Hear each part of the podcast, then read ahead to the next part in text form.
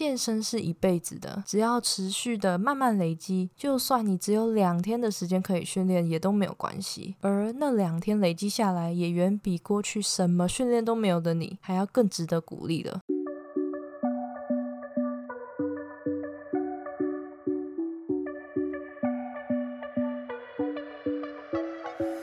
Hello，大家好，欢迎你回到贱女人的频道，我是这个频道的主持人卡罗。今天是第二十五集。最近的你过得都还好吗？时间过得好快哦，已经四月底了。如果把训练分为前、中、后三个时期，上一集有和你聊到说要怎么开始健身的前置步骤嘛？那今天要聊的主题是关于如何开始你的健身计划。所以这次要分享的呢，会比较着重在前到中的这个过程。如果呢你是第一次收听这个频道，这个频道是关于贱女人的大小事。希望我们可以一起将训练以及饮食融入生活，也希望能够让更多女孩不害怕健身，然后爱上健身。那么准备好了吗？我们就要准备正式开始喽。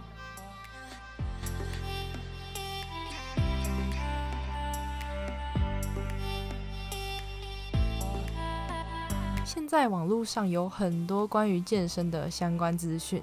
那在这些琳琅满目的内容之中，有时候会搞不清楚，说到底什么是对的，那什么是错的，甚至可能还会让你开始迟疑自己，结果最后还是没有开始。那如果是这样，真的就太可惜了。无论如何，现在 right now 就是你要开始行动的第一步。所以以下我要和你分享可以让你开始行动的三个步骤。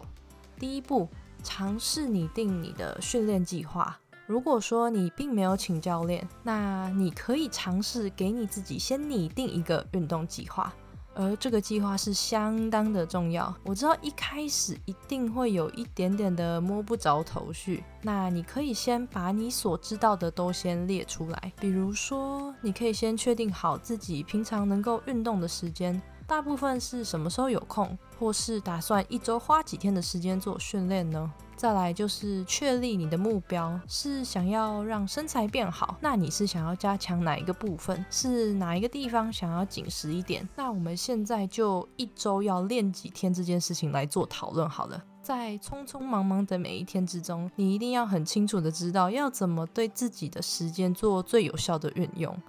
而时间本质上是一种选择，通常时间花在哪，成就就在哪里。那你可能会说。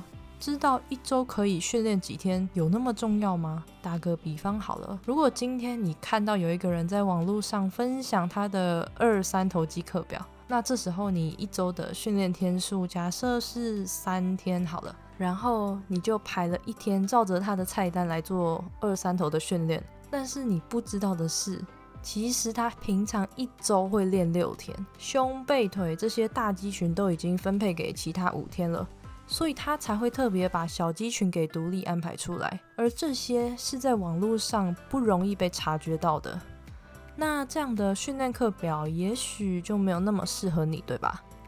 所以说，厘清一周可以训练几天，这对你的训练计划来说是直接关联的。第二步很简单，就是换好衣装，准备出发。无论你是要出发去哪一间健身房，又或是说你想要怎样的训练目标。唯有踏出去的行动才是真的。虽然在安排训练计划的时候，一开始什么都不会，什么都不懂，但是能够先参与其中才是 priority 啊，也就是最重要的事。那剩下的都可以再慢慢的学习调整，就像陈时中部长说的滚动式调整一样。第三步，记录。当你在开始训练的时候，走到器材旁边，第一件事情你会做什么？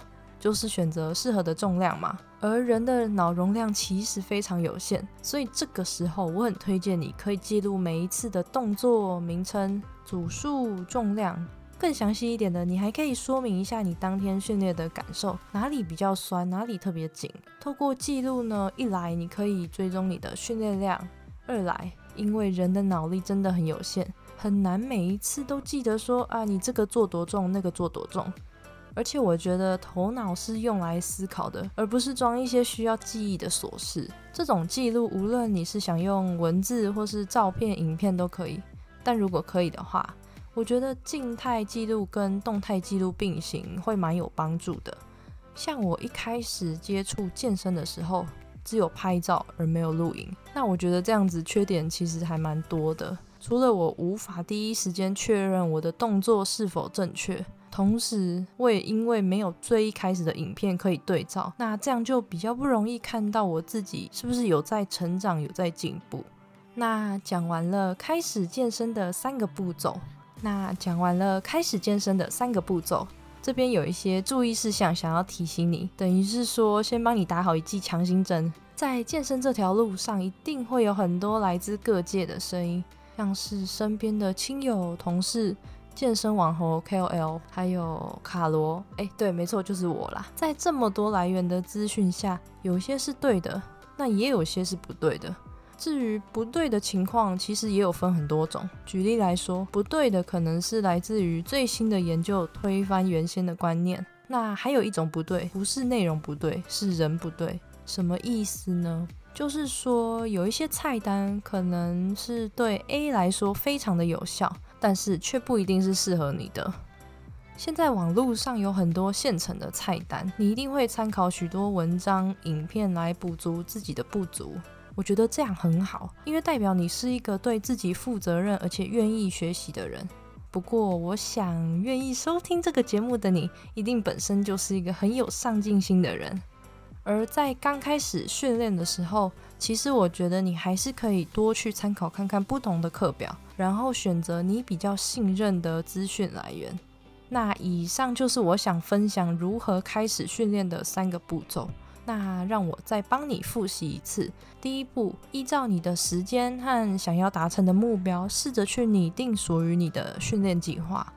第二步，让健身不再只是空想，所以打开你的房门，出发去健身房吧。第三步，随时记录自己的训练重量组数，以便随时调整自己的状态。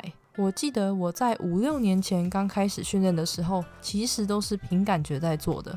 因为那时候网络上其实也没有什么人有分享菜单，所以就会凭感觉的认为说，哎，今天肚子好像要练一练，然后就开始仰卧起坐，接着就会凭感觉的认为白白秀好像太猖狂了，那明天就来去做三头肌的伸展吧。后来随着训练的年数增加，我觉得经验固然还是很重要，但是运动科学其实也是不可忽略的一环。你可能会想说，哎，怎么突然提到科学了？何利安博士曾经提到说，人的身体素质是可以透过有系统的方法去做出大幅度的改变的。那有系统就代表着健身不再只是经验谈，而其实是有原则可循的。所以，到底该如何科学化的训练来提升训练的成效，也会是训练很重要的一部分。那这部分就会比较专业而且深入一点，不过也不是这一集要讨论的主题。我想说的是，那些看起来很棒而且参考了科学与经验的训练计划，也还是可能不适用于你。因为还有个体之间的差异性，无论是在什么原则之下，你同时还是需要考虑到你自己对这种训练方式的反应。例如说，在训练的时候，你可能采用其他健人菜单课表，然后你们吃的东西和量也都差不多，但是健身效果却好像不太一样。因为人与人之间就是一定存在着差别。那当然，你还是可以用非常系统化的方式来进行。但最终，你还是需要自己去尝试来了解到什么才是最适合自己的。也就是说，科学化的原则外，也要辅以自己的经验，边训练然后边修正。因此，在安排课表的时候，经验的累积可以让你知道要如何判断自己对训练强度、频率、动作的选择等等这些因素的反应是如何。总结来说，现在网络上真的有太多现成的菜单。没有一个训练菜单是可以适合所有人的，但是我们可以换一个心态，就把这些菜单当做是他人的善意分享。至于该如何选择适合的呢，就会是你的一份很重要的功课。那有些人为了能够更快的厘清，所以会去直接买下专业人士的时间，也就是请教练。那每个人都有自己的选择。所以我也理解说，有些人会选择不请教练。那在不请教练的状况下呢，就会需要多付出走错路跟摸索的时间。在过程中，你可以慢慢学会辨认资讯的真伪，然后学习更多动作的技巧。实际走走看，就可以去了解到训练的美美嘎嘎。如果你都有坚持住，那你在这条路上是一定会看到成果的。然后就可以每隔一段时间看一下自己的成长，所以说有记录是真的很重要。那么谢谢一直收听到最后的你，如果你喜欢这一集的内容，你可以在这则音频底下留言跟我分享，或是你也可以在 IG 上面 tag 贱女人，并放上这一集的截图，账号是底线 Listen to Carol 底线，和我说说你的想法。今天这一集听完，希望能够让你开始制定出你的训练计划。健身是一辈子的，只要持续的慢慢累积，就算你只有两天的时间可以训练，也都没有关系。而那两天累积下来，也远比过去什么训练都没有的你还要更值得鼓励了。如果你觉得这个频道对你来说有帮助的话，希望你能够花一点时间在 Apple Podcast 上面帮我打五颗星星，并且留言，并告诉我你正在收听的集数。这对我来说会是一个很大很大的鼓励，而且这样子也可以让这个频道推播出去，让更多人听见哦最后的最后，你一定要记得，You can be strong and sexy。那我们就下次再见喽。